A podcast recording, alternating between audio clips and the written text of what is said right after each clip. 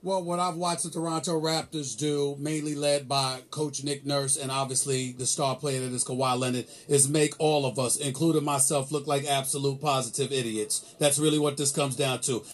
And that's exactly what Kawhi made all of American media, and if you count this podcast, British media do yesterday. When the Raptors, against all odds, against all 538 odds, against even the predictions of the most diehard Raptors fans, helped the Raptors take Game 5 on the road. To dissect this, we're going to th- go through a whirlwind praisal of all the players yesterday. Let's get right into it.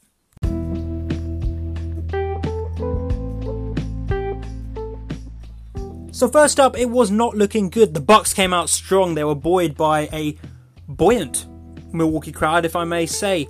Angry at Drake, angry at Nick Nurse, angry at Kawhi himself for taking the series by the scruff of the neck and refusing to let go. They came out strong. They took an 18-4 lead very early on, and at that time you were wondering, is this just going to be another game two repetition? Are the Raptors just going to be blown out and against rely on their home form because of course the series don't start till you win on the road.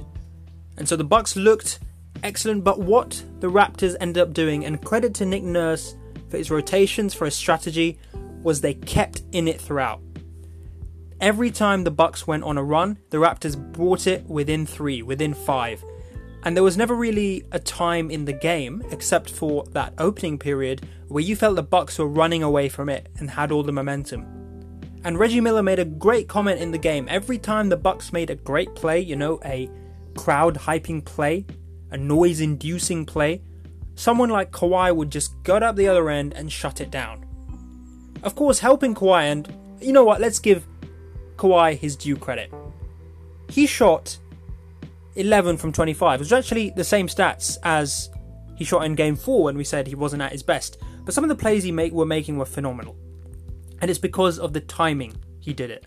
In the fourth quarter, he came out and scored 15 points in the first four minutes. This is when the Raptors were struggling like hell. This is when the Raptors were nine points down. Kawhi took over the game, put the Raptors up, and never looked back. He also got his career high assist total of nine, seven rebounds, a couple of steals, and overall, again, limited Giannis. Now, Giannis shot 9 for 18, he scored 24 points. But this looked like a night, especially initially when Giannis was gonna dominate the whole game. And to hold him to under 25 has to be considered a success.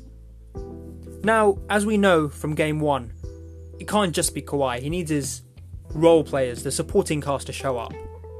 And today, they certainly did. And it was another brilliant performance from Fred VanVleet. He missed shoot around that morning. He'd just come from the birth of his son and he shot 7 from 9, not from the field but from beyond the perimeter for 21 points. He had the highest points differential with plus 28 off the floor. Now that is just astounding. For a player, of course, we talked about it last podcast, much maligned for his performances in playoff. He has bounced back like none other. Lowry, once again, whether it be late on with sinking 7 from 8 free throws, whether it be playmaking or whether it just be posing as the floor general and really running the plays through him. Lowry, again, with a 17 7 6 stat line, was the floor general. And interestingly enough, Nick Nurse played them both together. Now we've seen lineups before, especially against the length of Philly, and of course Bucks have length too. Don't don't mind me, but when Lowry and VanVleet are on form, you've got all your playmaking right there, and you've got two threats on the floor. And of course, with Kawhi getting the nine assists, you have, I guess, you have three. The three point shooting was the reason we won this game. Let's make no mistake about it. Kawhi went 5 from 8. VanVleet, we've said, went 7 from 9. Those are the main two. You have Lowry and Siakam, both 2 from 7 and 2 from 8. And overall, the Raptors shot 18 for 43 from 3. And of course, when you shoot like that in playoffs, majority of the time you're going to win the game. Combine this with the clutch factor, the fact that a lot of this work was done in the fourth quarter. Combine this with mental strength. They didn't allow the Bucks to run away from it, despite you know the crowd, despite the pressure situation, despite the history of the first two games. They kept in it, and that's all that matters. Let's talk about some other players.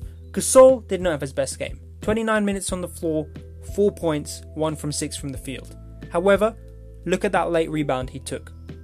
The one where Kawhi took his probably took his first bad shot of the game, just you know rimmed off, and he won it ahead of Lopez. Got the foul, controlled the rebound, and then put the Raptors three points up from the free throw line. Siakam as well. He wasn't doubled this game as much as he usually is. However, but he didn't shoot that well at the same time. However, his rebounding was crucial. He grabbed 13 rebounds, 3 blocks, including a couple of brilliant ones in the fourth quarter. The others, the, probably the less said, the better. Powell didn't have his usual explosive game, neither did Ibaka.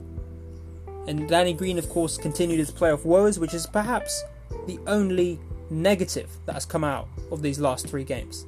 However, we're looking forward to Game 6 in Toronto Saturday night. Toronto are 32 and 9 at home. The Bucks are 27 and 14 away. As we've said, the Raptors now have all the momentum going into this game. Lose this, however, and there's a doubt you can lose, doubt you can win in Game Seven because it will swing right back to the Bucks. However, the Raptors have now a 79% chance, according to 538, of reaching the final. And just to end this little segment, let's listen to a bit of reaction from the hero himself. Took chipping away at a double-digit deficit, but where did your team find the advantage in the final minutes? Uh, we made shots and got uh, stops on the defensive end. We got to limit them to one shot. They're a great offensive rebounding team, great offensive team. We can't get them two or three looks at the basket. If a series doesn't start until somebody wins on the road, it started tonight, but how do you beat the Bucks four times in a row? I don't know. I haven't done it. Uh, we're taking it one game at a time, and you know I'm just excited that we got the win tonight. With one win away until a trip to the NBA Finals, what's this team's mentality with history on the line? I mean, I haven't even gotten the locker room yet. We just finished the game. But uh, I mean, we wanted to come out here get the win. We weathered the storm early, and uh, I'm gonna see what we're gonna be talking about in the locker room.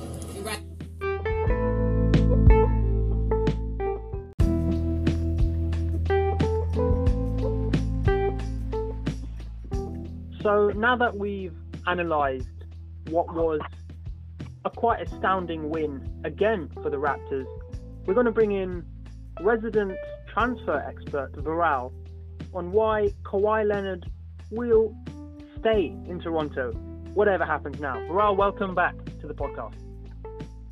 Thank you. It's been a while since I've been talking to you guys, and uh, it's probably the kindest introduction you've ever done for me, male transfer expert. I mean, there's no assistant there. There's no, uh, you know, temporary sort of prefix to that. So I'm very happy to have that introduction. Yeah, we've uh, received a lot of uh, messages from fans saying they've uh, missed your voice, missed your missed your expert analysis. So you know, it's the least it's the least I could do. Oh, thank you very much. Um, and in terms of the quiet situation, um, uh, I told Kamel I uh, had an exam today. I woke up at four in the morning, so this will be wrapped up very quickly.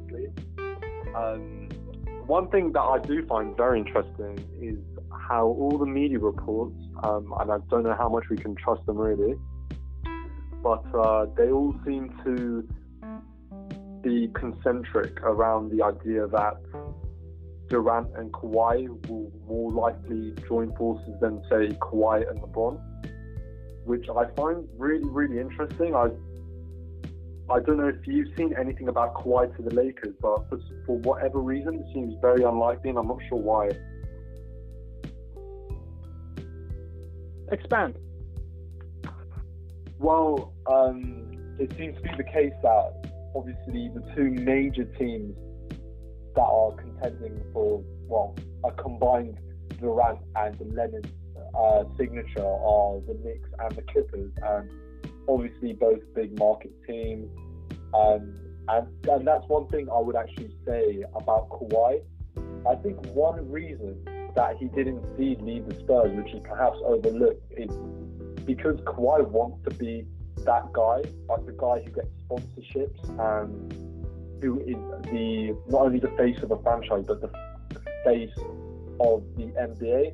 And people may be quite surprised by that and say, "Oh well, um, he's really quiet and uh, he doesn't seem to be that gregarious or outgoing, whatever. But I don't know if uh, you ever saw him in San Antonio, for example, Kamel. He was on every single advert that they had. I don't know if you've seen those like, stupid San Antonio adverts where they're like advertising cooking equipment or whatever. Yeah, but they you- just- you'd expect the kind of 2014 Finals MVP to to have a few deals here and there. But just what you were saying Yeah. about he wants to obviously be the face of France. He's now the face of a whole country right now. I mean, the amount of love he's getting from Drake, from Canada, you know, from abroad, as we well know, is is more than he'll ever get, I think, in New York or LA. Is that is that a fair comment? I would, yeah, I, I guess in terms of the amount of uh, people actually supporting him, as you said, but in terms of market reach, recognition, and just like financial deals, just clout in general, I think it's, it would uh, work out for him better elsewhere. And, um, you know, Drake's all good, but even for my music, Drake isn't enough for me. So I don't see Drake being on the sideline doing his uh, stupid last and celebration. I don't think it's enough to entice Kawhi to stay, and I think the only real way. I mean, he did start this segment by saying, "Well, why is Kawhi staying in uh, Toronto?" But I do think the only real way there's even a possibility of him staying is if they do win this series, and um, if they are competitive in the finals, um, which I believe they will be, and I believe they will make the finals, then at that point I think it's a 50-50. But um, we'll really have to see for what reasons they potentially lose that final series. Um, I don't want to jinx the Milwaukee series, but if it's again um, potential guards on the team letting the side down, not hitting their shot, um, I could, yeah, then definitely see him leaving. But um, I know you've talked probably about like the VanVleet, um, Lowry situation, etc. But what do you think has happened to VanVleet? And I know he's kind of turned it around in the last two games. Like, what's your whole take on that situation? I don't know if you've already talked about it. Well, yeah, obviously the last two games has been phenomenal. Um, this came after a game three where he shot one from 11, and fans were calling for Jeremy Lin to take over his minutes. However, oh no. th- there's a there's quite a good theory. Of course, VanVleet's just had a just had a son, or his uh, his wife's just had a son, and I'm not sure if you noticed the similarities between Drake and VanVleet. They look very similar, similar height, but Yeah. there's a quite plausible theory that it was Drake playing the first three games in a VanVleet Oh. jersey, jacking up shots, and so giving VanVleet time to re- rest, recuperate, and of course exercise his new dad powers on the court come game four and five.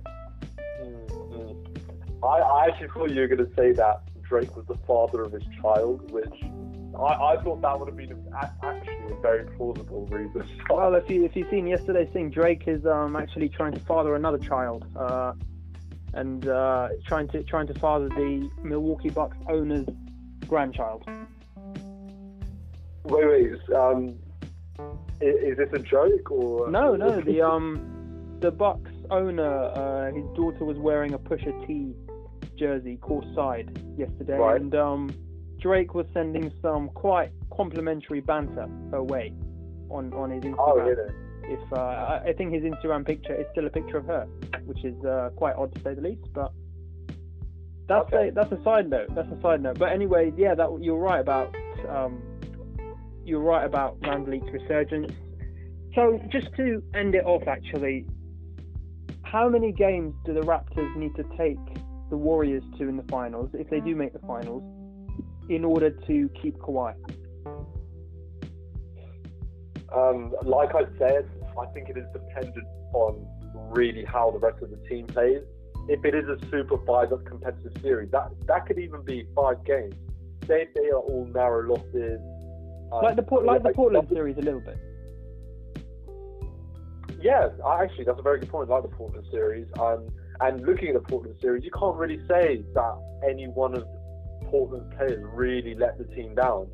Um, yeah, they all had their moments. Leonard, obviously, in game four. Kanter was okay in that series. Hood was decent in that series. So, yeah, if it goes like that and Kawhi isn't putting up like um, some of the numbers he's put up in the postseason so far, was I think that was a 735 game performance. Um, if he plays how Giannis is playing in this series, um, say he puts up 25 points, whatever, and then yeah, I think I think then there's a there's actually a good chance he'll stay. But um, even then, if they don't have KD for the finals, um, does it look like they're not going to have to KD? Is that right? I think he'll miss games one and two at the moment. Really? Yeah, that's and then they're going to reassess. Okay, because it did look like um, somebody slashed his Achilles the way he reacted, like the media seems to be saying. So uh, uh, again, I think there's some doubt there, but. Um, yeah, I'd say there's a 50-50 chance, but again, we'll, we'll see if they get past Milwaukee. I don't want to jinx anything. I'm sure No, you because because and uh, I discussed this earlier. Game six is essentially game seven because I doubt the Raptors can win on the road in Milwaukee again. But then I said in yesterday's podcast that the Raptors would lose game five, and in the fourth podcast I say Bucks in six. So don't trust me. Well, I'm going to make like well, you're going to make like Theresa May and leave this podcast for the time being. Uh, Yeah, I'm actually going to leave now and not in June, uh, unlike Theresa, But Oh, perfect. But um, I'm sure we'll see you when the Raptors have either ended in glorious choking failure or success, which the country has never known. Vural, thanks once again for appearing. yeah, man, uh, it's nice to be back. Thanks, guys. Awesome.